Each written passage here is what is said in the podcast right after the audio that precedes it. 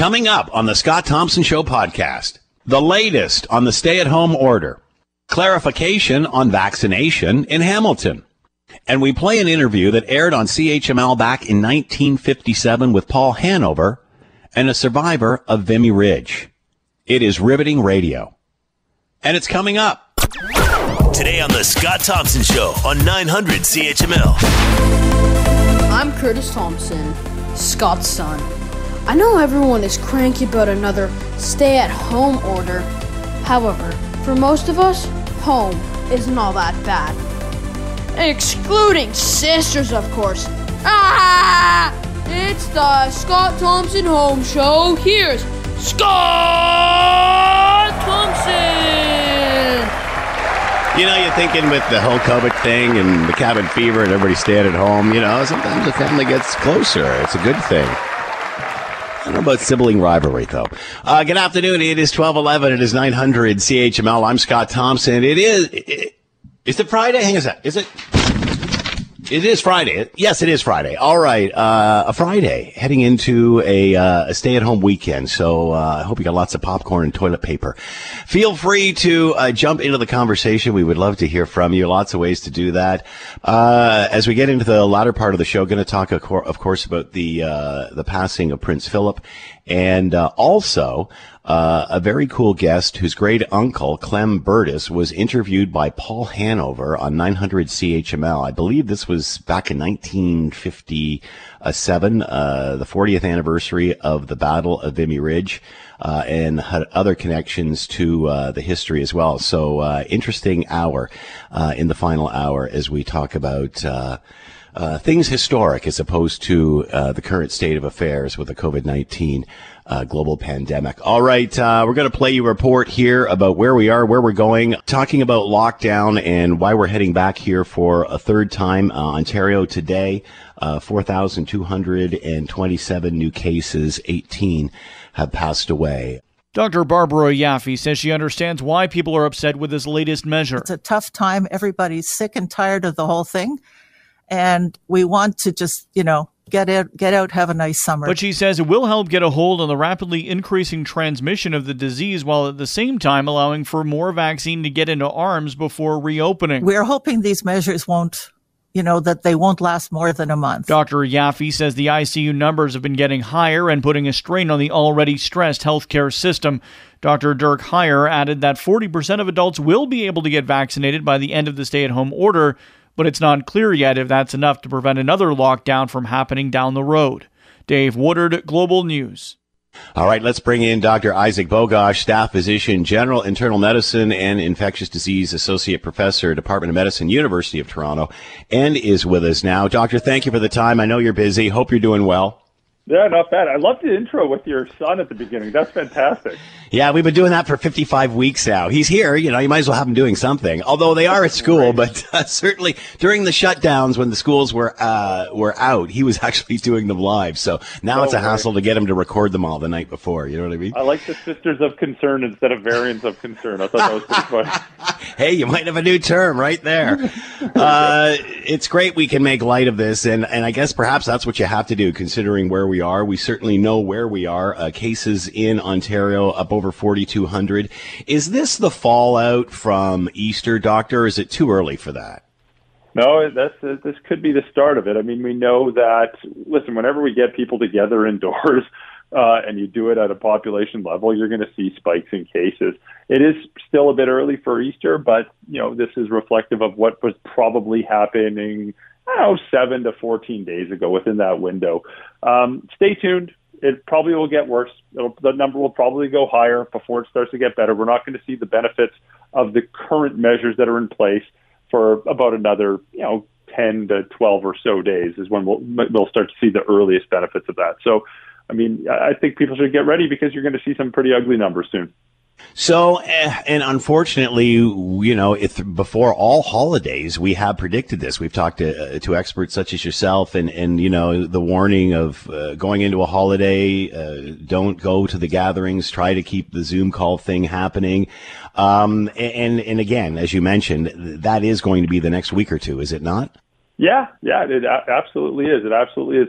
And again, it's probably not all driven by uh, people hanging out over Easter. I mean, I think that you can't ignore that. That's certainly a component, but we just know there's a lot of community transmission, regardless of uh, regardless of Easter. There's still a lot of community transmission. We still have people who sadly can't work from home and are, are going into work and, bringing the virus into work, and, and you know bringing it back into a you know big intergenerational home as well and amplifying it there. Like there's just lots of different avenues for this virus to be transmitted. We've given it lots of different avenues to uh, to expand, and it's expanded. And um, you know, it stinks because, as you point out, some of this was discussed, you know, over a month ago about the variants, about how transmissible they were, about how we need to do more to curb them.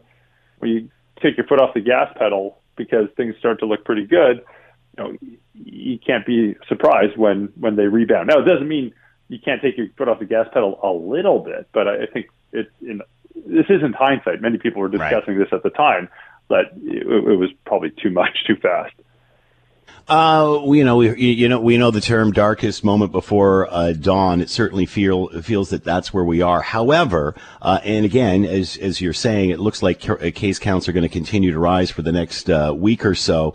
The what is the one advantage here, doctor, is like you said, the vaccines are coming in. So hopefully at one, at sooner or later, these two are going to intersect and, and perhaps we're not going to see a shutdown or lockdowns extend as much as they did first and second wave. Accurate? I, I don't know.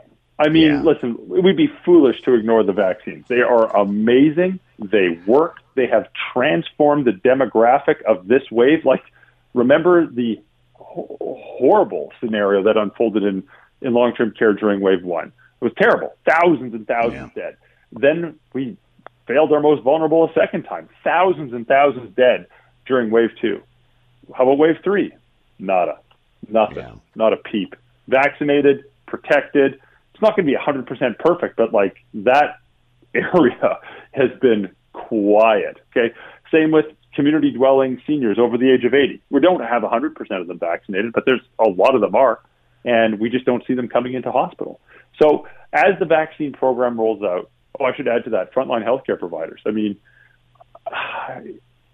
this is hindsight, but like, wow, luckily they're vaccinated because yeah. you know who, who are you going to use staff?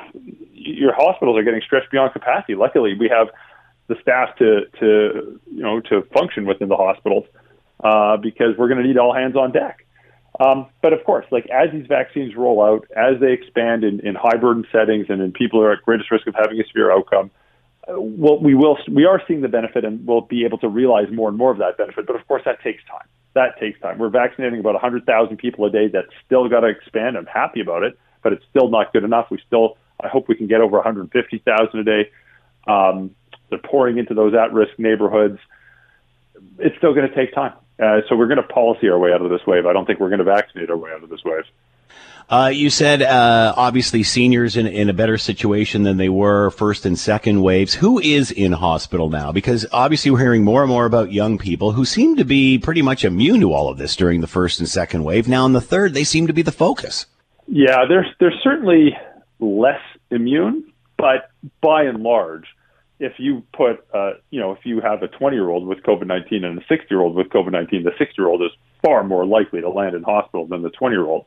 What we are seeing, though, is that the average age is getting lower. Now, some of that is completely related to the vaccine rollout program. The other is related to who's getting infected and where they're getting infected. And of course, it's not all people like to think it's young people partying.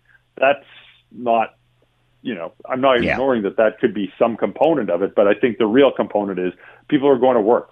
People are getting this at, at work or in the community or in places where they can't physically distance from others. Um, and it's not all, it is not all individual choice. Uh, so, um, yeah, so we are seeing some younger people in hospital. You can't ignore that. But still, I mean, like I just got off the a, a stint on the COVID wards. So don't take anecdotes as data. We should look at data. But just on the COVID wards that I was that where, where I was working, yeah, we still had a handful of 80 year olds. We had a lot of 60 year olds. There was a couple of people in their 30s. By and large, it was people over the age of 60. But there were more. There certainly were more younger people than than during wave one and wave two. Your thoughts on uh, as now uh, we've seemed to have a lot of vaccine come in uh, over Easter and such, and now we're seeing more targeted approaches in Ontario. Before it was moving down through age categories. Then uh, obviously there's focus now uh, still on age categories, but also into these uh, other hotspot areas. Your thoughts? I love it. I mean. that was the plan. Like this was publicly announced, I think in February. It was up on the website, I think in early, early March. Uh, that's the phase two plan. And now it's being operationalized, which is obviously fantastic. We've got the vaccines to do it. Phase one was uh, community dwelling seniors over the age of 80, long term care, indigenous communities, and frontline healthcare providers.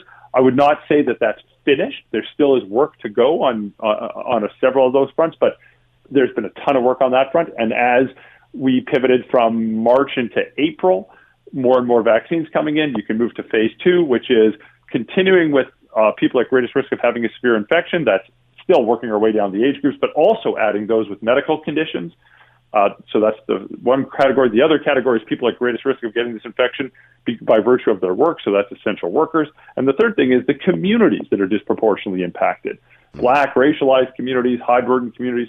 And again, you've heard some announcements where we're pouring vaccines to those communities. So that's that's the phase two plan. It's been around for a while, and now it's just wonderful that we actually get to operationalize it because we have the vaccines to do it.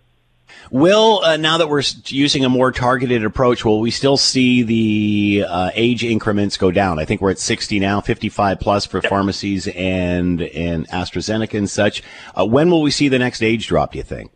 Uh, it just dropped, so it should be in, a, in, a, in most of Ontario. It's at 60 in the high burden areas. It's at 50 uh, in the mass vaccine clinics. Uh, and of course, as you point out, AstraZeneca, anyone can get it 55 and up. Uh, and then on top of that, in select area codes, there's no age limit. It's yeah. 18 and up can get the vaccine, but you don't sign up for that. We come to you. That's where you've got pop-up clinics and mobile clinics that show up to the place of work that are situated in, you know, the temple or the community center. Like that's bringing the vaccine to the people, not bringing the people to the vaccine.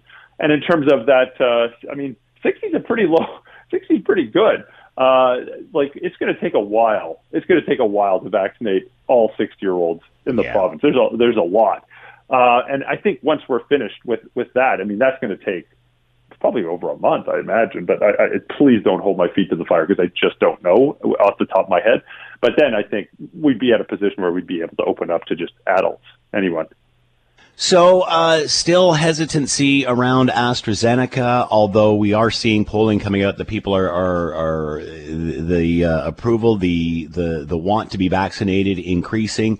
Uh, your thoughts on AstraZeneca and the hesitancy around it? We've seen the health minister uh, obviously get the jab and the premier this morning. Does that help? Yeah, I think it does. I think every little bit helps. I really do. Uh, you, you have to be transparent and honest about it. Like, those those blood clots are are real. They're really rare. They're really rare, but they're real, and you can't ignore them. And I think our our communication, our meaning the global, general, medical, scientific, public health, government, like that, that like the the big hour communication has been pretty lousy, I think, right? Like, mm-hmm. first we're going to not give it over 65, then we're going to give it over 65, then we're not going to give it to under 55. Like, then there's clots. Like, mm-hmm. we could have done a much better job in communicating yeah. risk, in communicating uh, benefit. And and and uh, like that completely contributes to hesitancy. I mean, we we shot ourselves in the foot a lot. Now, there's other things that I think we, we couldn't have done any differently, but but I think I don't think we did ourselves any favors with this vaccine. At the end of the day, it's a good product. Like it really works. It really prevents COVID 19. I hope people go and get it. But in the same breath, data is moving pretty quickly as well. Like we're going to find things out along the way. And, and as, as you find out, you, you have to pivot. Your, da- your policy has to keep up to date with your data. So I thought that move for under 55 was totally reasonable. And a, a, a completely acceptable policy that's different would have been 18 and up can get this vaccine. However, this is what the risk is as we know it. You can make an informed decision to get this vaccine, yes or no. Like that would have also been acceptable too. As long as you're communicating risk and benefit in an appropriate manner, I think you're doing something right. For example, let's take the, the 55 plus for the AstraZeneca. So what if you're 56, 57? What, you know, because there's certain areas that are saying 60. There's uh, jurisdic- jurisdictions in Europe that are saying 65. Yeah, I mean, this is just goes to show you you can all look at the exact same data and come out with different conclusions. Uh, and like we've only seen this happen about eight trillion times during the course of this pandemic. um, they're all looking at the same data and coming out with slightly different policies and different conclusions. That's okay, as long as you communicate how you got to where you got and you do it effectively. Like we just open, honest, transparent communication. And same with policy changes as well. Like when you change your policy to reflect the new data, it's great that it's data driven, but like communicate it. Tell people this yeah. is how we came to this decision. This is why we're doing it, and communicate it effectively so you can build trust and people will align with your decision. Couple of seconds left here. Any advice for us heading into another weekend? No, there's no nothing new. Don't you know what to do, new, right? We've yep. said this so many times. Yeah. Yep. Uh, like just stay at home, go outside and hang out spread two meters apart, put on your mask if you're going into an indoor setting. Outdoors are much safer than indoors, but that doesn't mean you have to have a block party outside, but go for a walk, you know, the usual. Dr. Isaac Bogoch with us, staff physician, general internal medicine, infectious disease associate professor, Department of Medicine, University of Toronto. As always, doctor, thanks so much. Be well. Thank you for all you're doing for us. We appreciate it. Have a wonderful day. Here's the commentary. Last night, we celebrated my wife's second COVID 19 birthday. She's not two, just the second one during a pandemic, which basically means cake, candles, takeout, and a party pack of face masks and hand sanitizer for all. She pointed out not only was it another COVID 19 birthday for her, but also the second one in lockdown with a stay at home order in place, like last year. Ouch! But we all have our own stories of life's moments lost. However, as I said in my wife's card, this has been a year like no other, and the biggest challenge a family may face. In the end, it's bringing us all closer and reinforces what is truly important in life. I think we all appreciate what we have more than ever when we're not scrapping with each other. That part wasn't in the card. So, as we head into a weekend and another stay at home order, maybe it's time to appreciate, for most of us, home ain't all that bad. I'm Scott Thompson. You're listening to the Scott Thompson Show podcast on 900 CHML. All right, so there's been some confusion surrounding vaccination plans for Hamilton's COVID 19 hotspots and area codes and such. Let's bring in Donna Skelly, MPP Flamborough Glanbrook, and is with us now. Donna, thanks for the time. I hope you're doing well.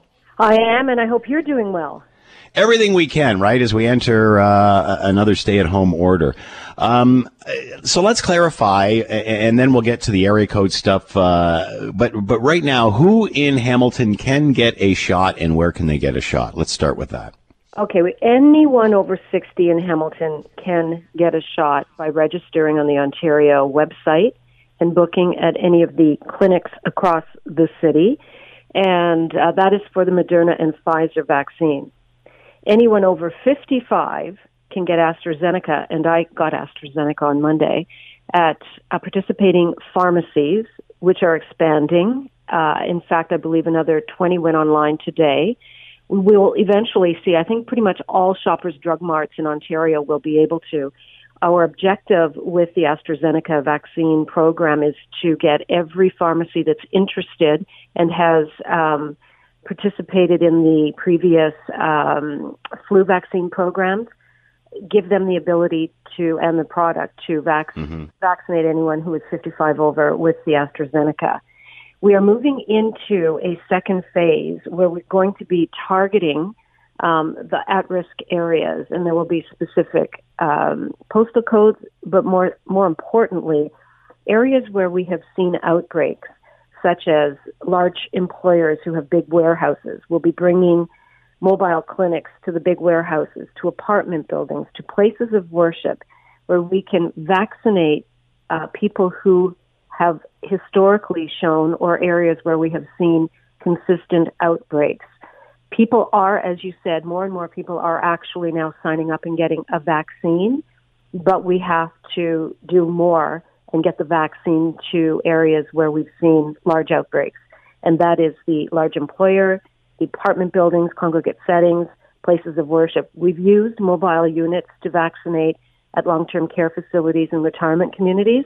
Now we're going to be deploying them to these other areas where we've seen hotspots.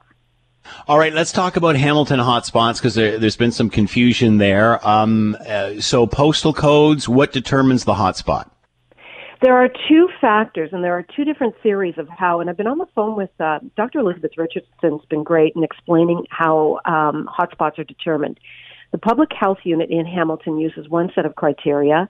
The Ministry of Health used a separate set of criteria, and they arrived at different hotspots. Neither is wrong, but the truth is a com- combination of the two is really I think would be the best way to approach this. So we're working and collaborating with uh, Dr. Richardson to ensure that all of the postal codes that were identified by both the ministry and the public health unit are included in our targets, and that's what we're doing right now. So as we speak, there are uh, a number that are being considered, two that have been, um, I think they've already been determined as the hotspots, but there, it's just a matter of collaborating now and getting all of the information she you know she she she made it very clear to me that it wasn't that one um, formula is necessarily inaccurate. It's just a different set of criteria that was used to determine hotspots. And I think one of the reasons you saw the focus on the mountain was the outbreak at uh, Grace Villa. And so that kind of skewed the numbers a little higher in, on the mountain. So at this point, it's still two hot spots, uh, two postal codes, uh, L8W and L9C, that are the uh, the only hot spots at this point, but the others are being looked at. Uh, the only postal code hotspots, but we're looking at the other areas as well, such as the uh, larger employers, warehouses, right. places of worship, and apartment buildings. They are also considered uh, areas that will be targeted to ensure that we can get the vaccine in these places. But we'll be taking the um, mobile units to them. And the way that rolls out is clearly up to the public health department. They were uh, responsible and did a phenomenal job getting into our long-term care facilities. They've got the system in place. They're just going to be moving those those mobile units to the targeted areas where we're seeing outbreaks. So, how will people find out about when the mobile unit, whatever, is in their area? I'm assuming that the public health unit will be uh, doing everything they can. To be quite honest, we rely heavily on the media, and uh, most people who are interested will um, follow the media if they're interested in finding out where they can get a vaccine. But for people who have been confused or who have a, a problem, uh, perhaps with um, being English isn't their first language we are going into places of worship, and I'm, I'm, the communities, the community leaders will be sharing information with their own um, communities and telling them that we're going to have a mobile unit here. Of course, when it's a workplace, that'll be up to the management at specific workplaces to let their staff know that if they're interested in getting the vaccine, the mobile unit will be on hand, uh, you know, on this day between these hours. So a lot of the places where we're bringing the units will be will will hope that they will reach out to their own community members and post signs and reach out and talk to them and let them know that the that the mobile unit will be on hand and that they're able to get their vaccine. Uh, what about the three municipal hotspots that Dr. Richardson spoke of? These three. Sorry, can you be more specific? Are you talking about the postal codes? The three other area codes. Yeah. She's she has been phenomenal advocating. Postal codes. Sorry. I, I have been pushing as well. And it's, I'm just waiting. I've been on the phone all morning, just waiting on word of when they, they are uh, brought in. They, they, it's, it's, it's in process. Trust me, we're in the right. process of including it. And I'm literally just waiting for them to let me know when it's, uh, it's been uh, approved. Uh, another question, obviously more targeted approach. There was lots of debate last week whether uh, we keep moving down in in age demographics or we start shooting it out into uh, different targeted areas, as as you are saying now. Uh, and obviously, with the big shipment coming in over the Easter weekend, it, it, it's allowed you to do that. Does that keep the age demographics on track? Will they keep going down uh, every week or two? Oh no, I think they're going to be targeting more uh, areas, frontline right. workers. We want to get teachers who work with special needs kids vaccinated. We want to get all teachers and all frontline workers vaccinated, but we also have, you know, people who work uh, in grocery stores that need to have that vaccine. We have people who uh, work with the public, and they they truck drivers, people who need to be vaccinated. And again, we are um, we are a victim of the supply. And uh, the two million that came in over the weekend were already, um, you know, accounted for. They were spoken for. So it's not as if we've got an abundance of vaccines sitting and we're trying to figure out where to send them. We're still waiting. We have a plan in place to get the vaccines into arms. We just have to get the vaccines. We are, based on the number in the supply chain, targeting what we believe are the hot spots and the highest risk and how we can prevent future spread. But we will lower the age uh, qualification when that vaccine becomes abundant. Now, our, our premier has he received the AstraZeneca today, mm-hmm. and he has promised that we, by the end of uh, the stay-at-home order, we should have about 40% of Ontarians vaccinated. That will make a big difference moving forward. It will be a big, it will, it will really help. I mean, we've seen how effective the vaccine is by the number of, of outbreaks and, and, or the lack of outbreaks and deaths that we have in our long-term care facilities and retirement communities now. It is working. You just have to get that vaccine in your arm. Uh, lots of hesitancy around the AstraZeneca, and we all know why. We don't have to go back into that again. However, as you mentioned, uh, you've received it. The uh, premier got his this morning. I, do you think that is going to help? Are you obviously you're hoping so. it's going to help? I know when I posted my picture, a number of people reached out and felt relieved. I've had a nurse speak to me and say, "I think it's the best vaccine of the three, which I thought was interesting." I have no concern of um, getting it at all. I get the flu vaccine every, the flu shot every year, and I've never had a problem. My arm was sore after this, but that was it. Uh, I wasn't sluggish. There were no side effects whatsoever, and I feel safer now. It's only been a, a few days, but uh, in two or three weeks, I will feel much better. And I and I'm hoping that anyone who is reluctant should just go get it. Go mm. and get it. If you don't have any sort of a health problem with respiratory issue, and if you haven't had uh, surgery recently, I think you're pretty safe to get it. Get it. It's it's important. We need you to participate. We need everybody who is able to go make your appointment and get your vaccine. Have we put to rest the uh, conspiracy theories that uh, Doug's sitting on a whole pile of this in a freezer somewhere? Well, if people who are playing partisan politics would stop saying that, maybe we could put it to to bed. But uh, you know, it's important that all levels of government work together. And and I know you've heard that, but it's not just a line. There aren't millions of vaccines sitting in a freezer somewhere, and they're all spoken for. And you know what the sad thing is here, Donna? I had a medical expert say that to me on Tuesday. I and you know, of, of course they're there because you just got a massive shipment in. And I've had supply chain managers on talking about, or professors talking about, you know, it's like getting groceries on a fr- on a Saturday. Your fridge is full for a couple of days, and then as the week continues on, it slowly shrinks, and then by Friday it's empty, and you gotta you gotta start over again. But usually your fridge is never empty. There's always something there, and it, it just amazes me to no end how this this myth has just been perpetuated when in fact fact, it's, it, you know, and to me, it's solely to take attention away from the fact that, you know, we're still sitting around 40th or 50th in the world because we don't have a supply. That you're exactly right. And I mean, if you want to play partisan politics, I can throw a lot of things out. Why do you think we're scrambling? We only have a limited number of ICU beds because we didn't spend enough money building ICU capacity over the past 15 years. We want to talk about why there was a crisis in long-term care facilities because for 15 years only 600 600 beds were created in the province of Ontario. And we knew we were heading into the gray tsunami. We were having an aging population that would require those beds. I mean we can throw mud at anybody if we want but to suggest that a government would intentionally sit on vaccine is just it's silly. It really is it's it's it's irresponsible. We aren't sitting on vaccines. We are trying to get them out. They are all spoken for. People want the vaccine and have booked. And if we were sitting on a, a million vaccines, we'd be giving people their second dose.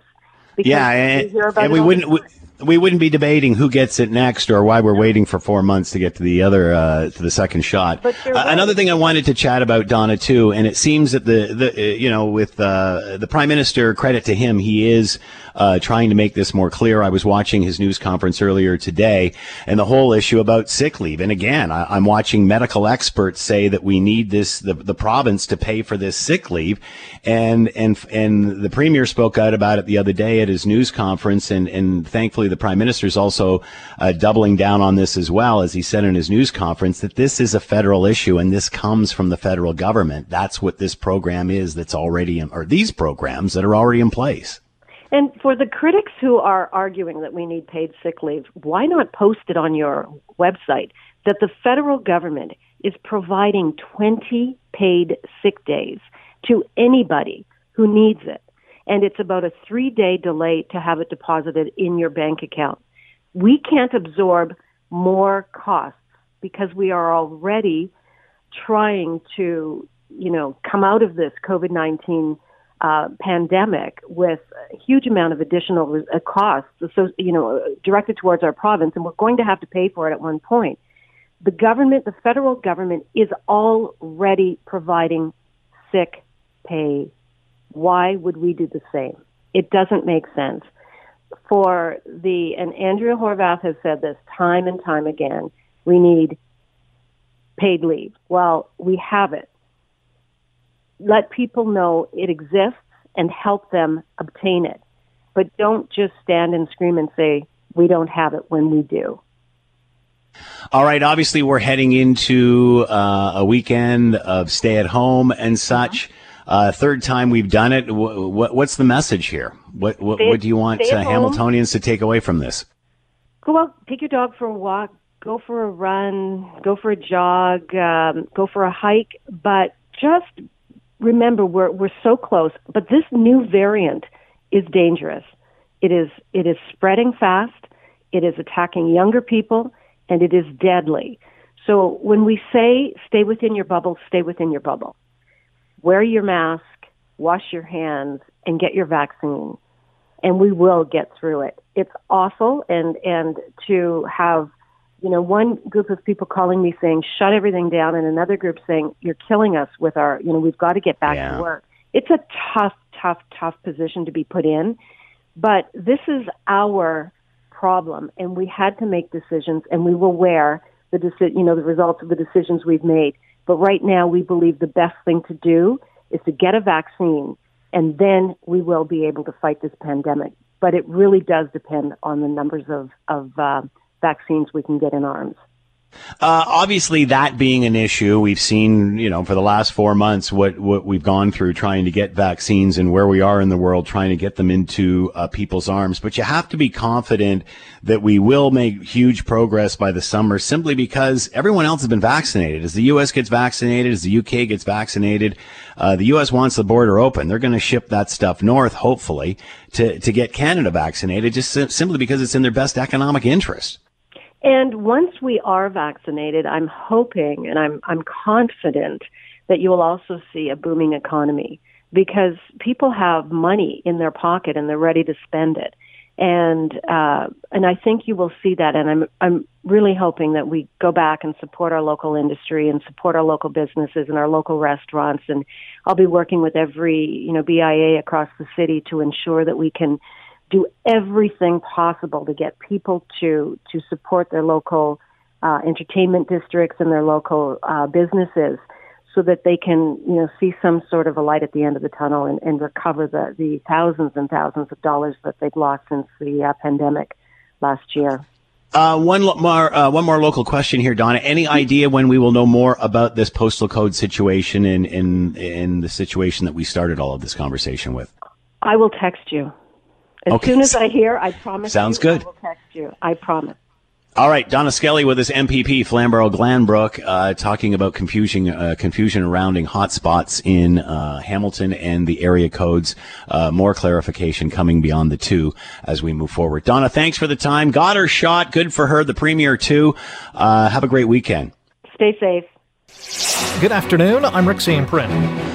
Hamilton Public Health now allowing residents 50 and older living in three postal codes identified as hotspots to book their COVID 19 vaccine appointment through the city's hotline.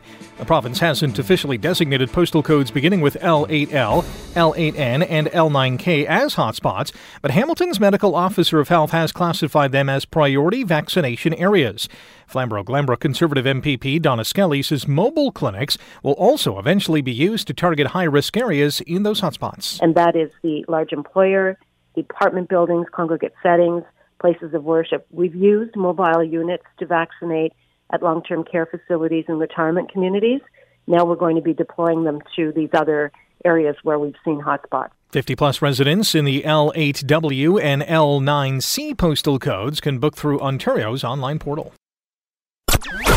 You're listening to the Scott Thompson Show podcast on 900 CHML. All right, in all uh, that is going on, it may have escaped you that this is the 104th anniversary of the Battle of Vimy Ridge. Uh, part of uh, obviously a region in France during the First World War. The main combats were the four divisions of the Canadian Corps in the First Army against three divisions of the German Sixth Army. The battle took place from April 9th to the 12th, 1917, and the Canadian Corps to capture the German-held high ground of Vimy Ridge, an escarpment, uh, and this would protect the First Army and the Third Army farther south from German fire.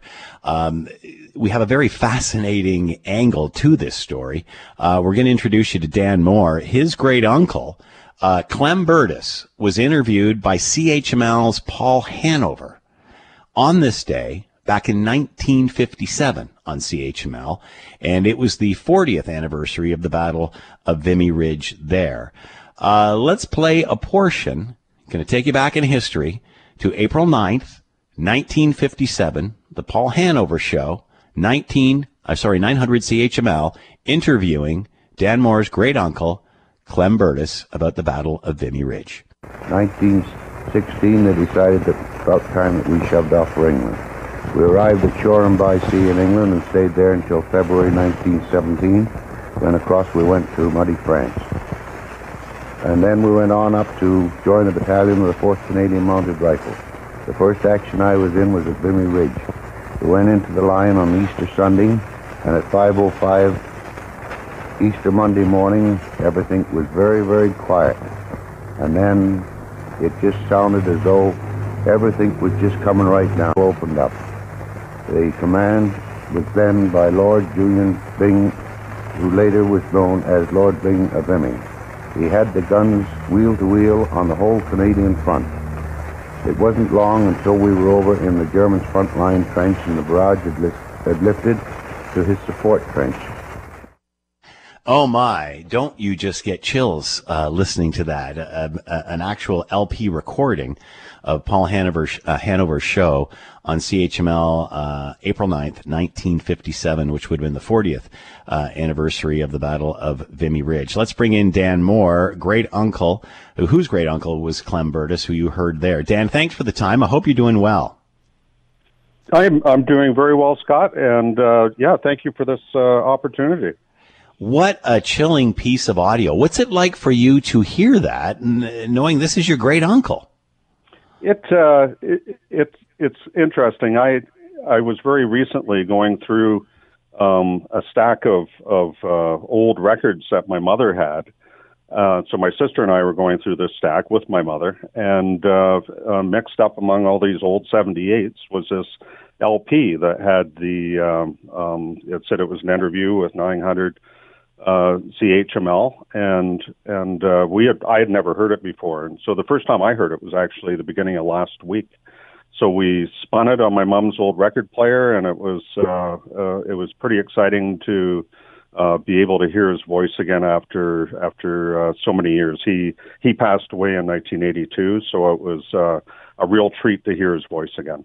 So. Wow, it sent shivers up my spine. What was your mother's reaction? She was uh, um, she was uh, uh, very fond of, of Clem, and Clem was very fond of her. So it, it was it was a pretty you know for all three of us when we were listening to it. It was it, it was an emotional moment. You know, we had a you know we talked a lot about about Clem and his wife Alice and everything that they did for us uh, through the years. So it it, it was uh, it, it was a real sweet moment. I think is the best way to say it.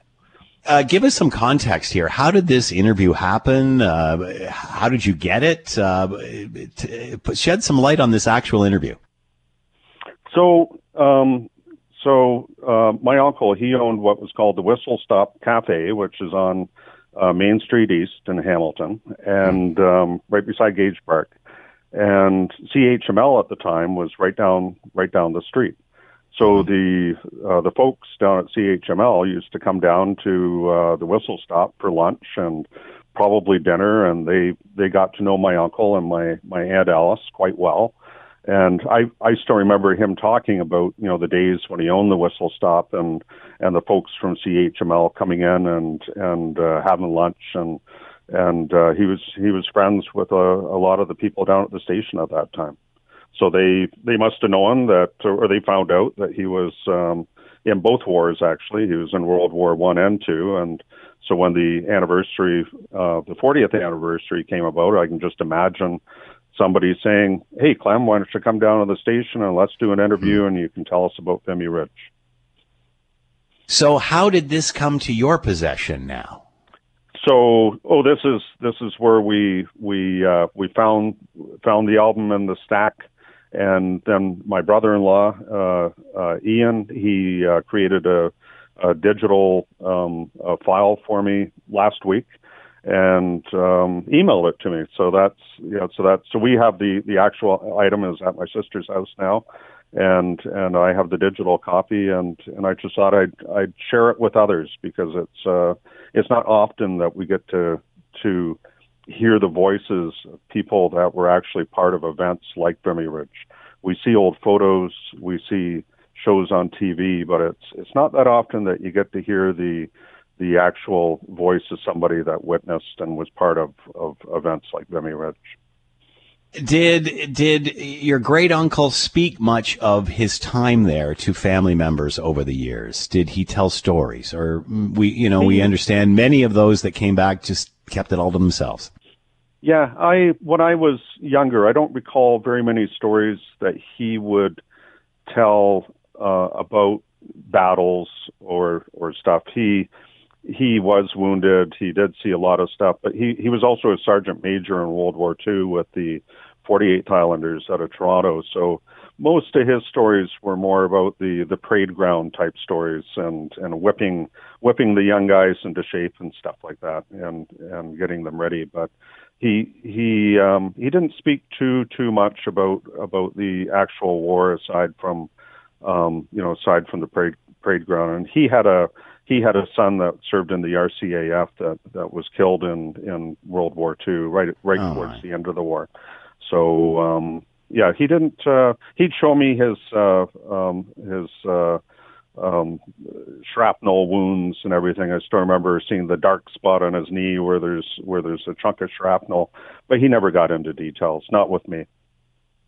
So, what sort of you were talking about the shrapnel? What sort of injuries did he receive, or what did he tell you about that? So he was. Um, I I know that he was wounded. I'm assuming it was a shrapnel wound in France. I know that he was gassed in France. Um, in World War II, he was um, he was with the 48th Highlanders in Sicily, and he was wounded in uh, by by mortar fire uh, outside of Nissoria, Sicily, and the Canadians' uh, action taking Nissoria, and then um, it, and then he was uh, later he was wounded in Holland. Um, again, uh, shell fire and um, and concussion.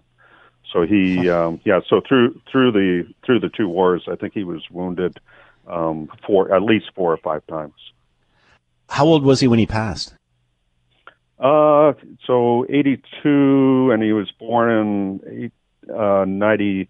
So he would have been about eighty four when he passed. So, and he passed away in in Hamilton. He after he sold the whistle stop, he lived on uh, I think it was King Street in in Hamilton, and um, yeah, so he was about 84, I think.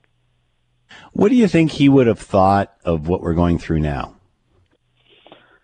With the COVID 19, the global pandemic. Many have described it to uh, very much warlike. Yeah, he'd be he'd be telling everybody to chin up and and get through it, and uh, um, you know you know suck it up, chin up, and and get through it, and and and march on, and and and and march on together, and and everything will be okay at the end of the day. And um, uh, for for folks like himself that you know survived things like World War One and World War Two, they they saw and had to go through much more than what what we're going through right now with with COVID. So Uh, what a what a great memory to have, Dan, and thank you so much for uh, for sharing it with us. Uh, it, it's a it's a con- an incredible piece of memorabilia to have uh, for your family. What any is this going to stay within your family? Is there any other interest in putting this in some sort of museum or what have you? yeah, I've already uh, um, yeah my sister uh, Judy and I we've already been talking about the the next step and and and posting you know at the very least posting it or making it available to the uh, the Canadian War Memorial um, uh, site um, uh, and I've already been sharing uh, the audio with um, um, some other military historical military uh, uh, groups through through social media. So um, um, yeah, so eventually, eventually it belongs in a the actual physical LP itself and everything belongs in somewhere where it can be retained and taken care of. How long is the entire interview? Uh, I think it's about five minutes. Yeah. Yeah. You know, uh, I I don't know how we're going to do this, but it would be very cool to play the interview in its entirety, some show. We'll look into that, Dan. Uh, Dan, what an incredible story, and uh, thank you so much for sharing it with us uh, and, and part of our history as well. We're, we're greatly appreciated that you shared your family story with us. Uh, Dan Moore, great uncle Clem Burtis, uh, interviewed by CHML's Paul Hanover on this day back in 1957 on the 40th anniversary of the Battle of uh, Vimy Ridge. Dan, incredible stuff. Thanks so much for sharing. Thank you so much for this opportunity. It is 900 CHML. I'm Scott Thompson. Uh, we had a meeting. and we're going to play that entire interview uh, with Paul Hanover and uh, Dan Moore's great uncle, Clem Burtis. Uh, on the 40th anniversary of the Battle of Vimy Ridge, 1957. We're going to play it after the 2:30 news. It's about five minutes in length. Uh, I've only heard portions of it. I haven't heard the entire interview. So, uh, what the heck? Let's uh, go for it. It's the anniversary of Vimy Ridge, and I don't know about you, but I found that audio incredibly captivating. So, we will play the interview in its entirety and send it up for you uh, after the news at 2:30. If uh, if you want to get ready for that. Get your K-set recorders handy. All right. Uh, obviously woke up to the news this morning that Prince Philip had passed away. Let's bring in Patricia Treble, royal contributor to Maclean's and is with us now. Patricia, thank you for the time. I hope you're doing well. Uh, good afternoon, Scott. I'm I'm okay, but boy, a gloomy day that hits the gloomy news of, of today. I think, eh? It's bizarre because, you know, it's one of those situations where you're thinking, oh my goodness, 99, hopefully makes it to 100, uh, but obviously has been ill, so kind of expected. But man, when you lo- lose somebody of this stature and with this history, it, it's, it's still startling, isn't it? I think it is. I mean, you know, he, he'd officially retired, you know, well, when he was 95, you know. Yeah. um, you know, and it, but he'd been going gangbusters since be, before that. He'd been doing, you know, two, three hundred engagements a year. I mean, more obviously when he was a much younger man. Um, and he, yeah, he just seemed uh, omnipresent. He was always around for us, and so I think the fact that, you know, that he's now died. I mean, yes, his health was uh, clearly failing in the last in the last little while. Um, you know, when Buckingham Palace would do the update saying he was in hospital, they were simply um, replying all to the previous update that they had sent. They weren't even putting out new ones.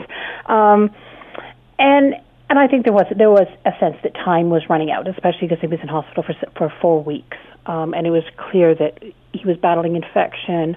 He had a heart uh, treatment for a, a heart ailment, and that you know old age was catching up with the man. And Hmm. look, he did his RCAF exercises every day for decades upon decades, and so I think Canada can have a little a little uh, hurrah for uh, keeping him in such good shape for so long.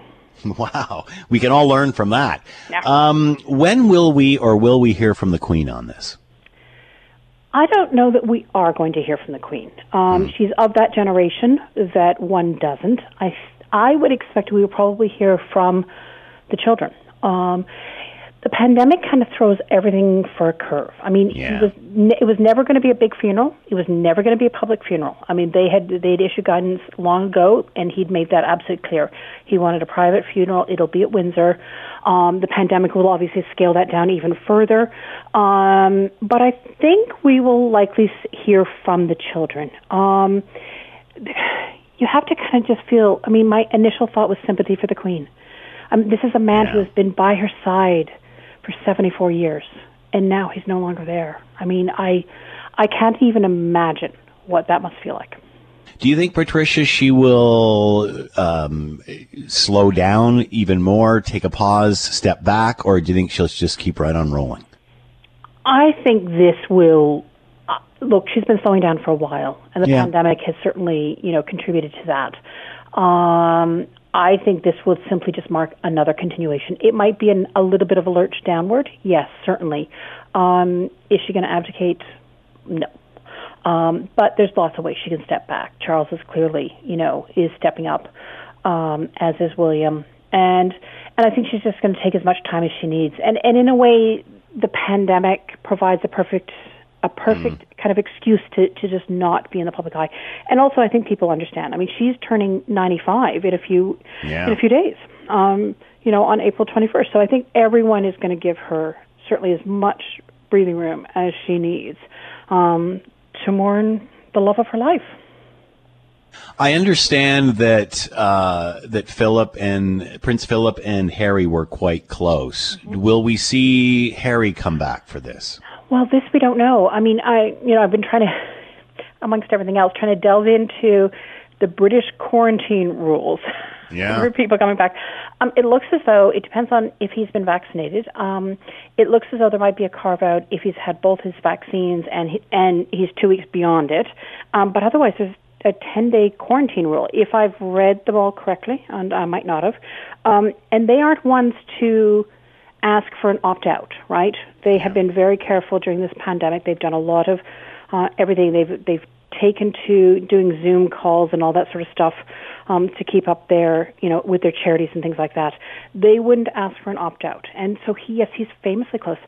He was he was saying to Oprah Winfrey in one of the outtakes of the of the famous interview Mhm. um, that uh, when he talks to his grandfather, and when his grandfather just wants to end the uh, the call, he just closes the laptop. he just slams it shut. Show's over. And that is so. I mean, I'm going to say for and for anyone who's uh, who knows anything or has read anything Yeah. about Prince Philip, that is utterly him. He is an he's an incredibly complex man, but in many ways he is an absolutely plain man. Um, you know, simple man. Um, How would you describe his character? Because we've heard so much about him, how he can be salty and this and that and the other, and was offensive to some at times. How would you describe his character? he i mean he really is a complex man i mean he's an extraordinary man and you kind of you have to go back and look at his childhood um this is a man and realize he is he is perhaps more royal than the queen both his parents were royal his mother was born in windsor castle with queen victoria looking on i mean he he is royal through and through um, but he's also a man who really grew up in exile. His family disintegrated when he was 10, and he basically, you know, he went from relative to relative. He had he had no home address. Um, he is, and so as much as he ha- always had a royal title, he was at once third in line to the Greek throne. But he chose the Royal Navy, the British Royal Navy, uh, fought in the war, and he is a self-made man, a, a driven man. Um, and yet, a man. Here's the contradiction. And yet, a man who knew he was wear- marrying a woman who would always outrank him, who would have the ultimate rank. And this was back in 1952, I believe. Well, but they got married in 47 and he- 47, and she sorry. queen and she became a queen in 52. They thought they had a little yeah. more time, but he knew what his future was. His future was two, two paces behind.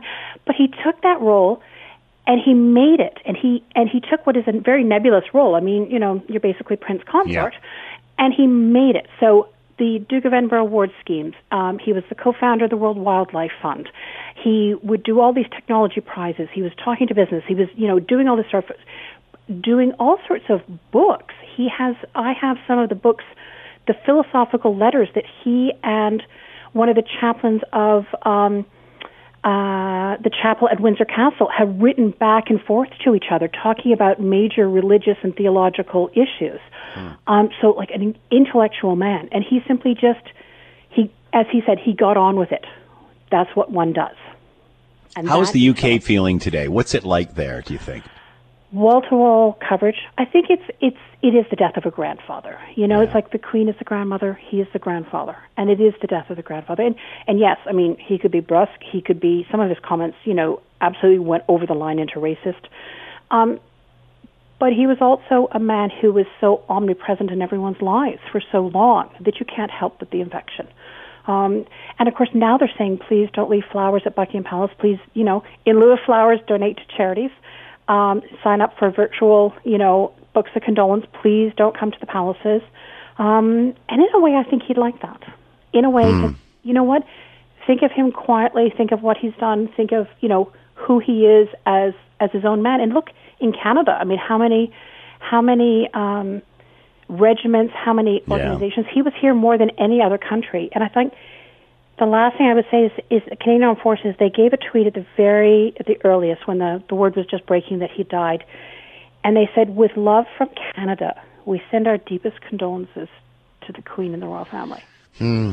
Patricia Treble has been. I got to stop you there, Patricia. Patricia Treble is with us, royal contributor to Maclean's magazine. Patricia, thank you so much for the time. Be well.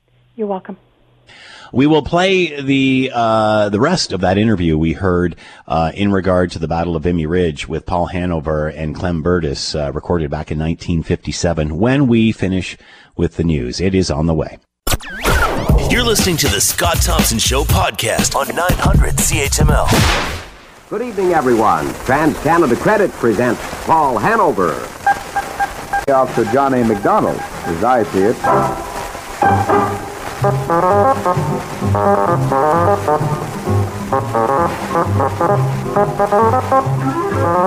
Wow. Uh, that's what radio sounded like uh, in 1957, the beginning of the Paul Hanover show. Uh, we've been playing a recording of, and we're going to play the entire interview right here, which is, I understand, about four minutes long. Um, and, uh, and this was an old recording of the Paul Hanover show from this date in 1957. And it was then the 40th anniversary of, uh, Vimy Ridge. And, uh, and we played a portion of it. And, and you know the story with, uh, the, uh, the great nephew who found this recording and uh, and brought it to our attention. Feel free to offer your opinion. Love to hear from you, uh, Mr. Lowe, the retired teacher, says, Scott, giving you an A, a level four plus performance on that segment. That's an A plus for you older people. Lest we forget Vimy Ridge. Interesting that those soldiers returned to Canada in 1918. They were right into the Spanish influenza, influenza pandemic of 1918 to 1920, a very deadly pandemic that cost an estimated 20 to 40 million lives and had four waves. This is uh, Clem Burtis telling Paul Hanover what it was like uh, when they stormed uh, Vimy Ridge. Play the interview. Now it's time for another high all from Paul. We have a very simple way in which Mr. Clem Burtis, who is owner of the Whistle Stop on Main Street just south from CHML, is a veteran of that engagement. I'd like you to listen to him now. Well, Paul, it was in, 19, in 1950 when I decided to join the Army, so I took off for Owen Sound. I was just a little over 16 years of age then. I was accepted and done some training in Owen Sound, and later on we were sent to Niagara on the Lake, and from there to Camp Borden. 1916, they decided that about time that we shoved off for England. We arrived at Shoreham by Sea in England and stayed there until February 1917. Then across we went to muddy France. And then we went on up to join the battalion of the 4th Canadian Mounted Rifles. The first action I was in was at Vimy Ridge. We went into the line on Easter Sunday, and at 5.05 Easter Monday morning, everything was very, very quiet. And then it just sounded as though everything was just coming right now, opened up. The command was then by Lord Julian Byng, who later was known as Lord Byng of Vimy. He had the guns wheel to wheel on the whole Canadian front. It wasn't long until we were over in the Germans' front line trench and the barrage had, had lifted to his support trench, where after a time we moved forward and all we found there was the odd few German stragglers who quickly surrendered and went to the rear of our lines. We kept on going until we got into his reserve line, and the same action happened as what was in the support trenches of cleaning up all the odd stragglers that we could find. Some were hidden in dugouts, but it wasn't long before we ferreted them out of there. We went right on until we succeeded in taking the top of the ridge, and from there on we could overlook into Petit Vimy and Avion to our left. We remained there and consolidated, consolidated our position until April the 21st, 22nd, when there was a, just a little wedge in the line which had to be straightened out. One company of my battalion was sent up along with two English battalions, one on the right and one on the left, and this they done, and from then on we just stop wired the whole of the ridge, which we held and consolidated until the, until the end of the war. Were the roads muddy then, Clem? Very, very muddy. There was lots of mud all over the place. Our casualties were quite heavy, but after all, it was really worth it out to do. Had it been tried before? It had been tried by the British and the French, but they succeeded in taking the position but not holding it owing to the fact that they didn't advance far enough to the top of the ridge. That is what we have of the interview uh, that Dan Moore uh, had sent to us. His great uncle Clem Burtis, interviewed by Paul Hanover on CHML on the 40th anniversary of uh, the Battle of Vimy Ridge. And as I wrote back to uh, Dr. Lowe, the teacher who has given me an A plus, that's been taken down to an A because I didn't pronounce core uh, correctly. And my apologies for that. I'm just a young guy. Uh, but fascinating, fascinating uh, audio of of the time. Uh, this recorded back in 1957, but obviously uh, talking back to the actual battle, which had happened 40 years earlier, and just some haunting uh, terminology that was used back then, and that uh, we heard from Clem, um, like "clear them out," and talk of putting up the barbed wire uh, to secure the ridge and such. And uh, man, what a frightening time it must have been uh, to live through any of that, and especially to be on the front lines. And uh, uh, you know, as Dan said when I asked him what his uh, great uncle would have thought about where we are now in the pandemic, he would say, "Suck it up, Buttercup." and uh, let's work together. Let's get her done. And you know, when you listen to audio like that, and you remember what our uh, parents and grandparents and great grandparents went through, uh, it certainly keeps in perspective what we are all going through now. Many have described this as a war, and there are casualties, but nothing like the destruction and and I'll leave it at that. The destruction and death that went on uh, during those two world wars, uh, and and it is especially important as we head into uh, another stay-at-home order that we remember the courage, uh, we remember the discipline, we remember uh, what these people fought for. And what they would think of us in the battle that we are facing and how we are dealing with this. And hopefully, with listening to this sort of audio that just, for me, sends chills up the spine, it will give us uh, more support, more encouragement uh, to to keep going, to keep fighting, to keep getting through this the way our ancestors did so many times over the years. Uh, so thanks again to Dan Moore for uh, for sending us that audio. Uh, it's something we'll cherish for a while. The Scott Thompson Show, weekdays from noon to 3 on 900 CHML. This is the Scott Thompson Podcast, available on Apple Podcast and Google Podcast or wherever you get yours. And don't forget to subscribe, rate, and review so you don't miss a thing. I'm Scott Thompson, and thanks for listening.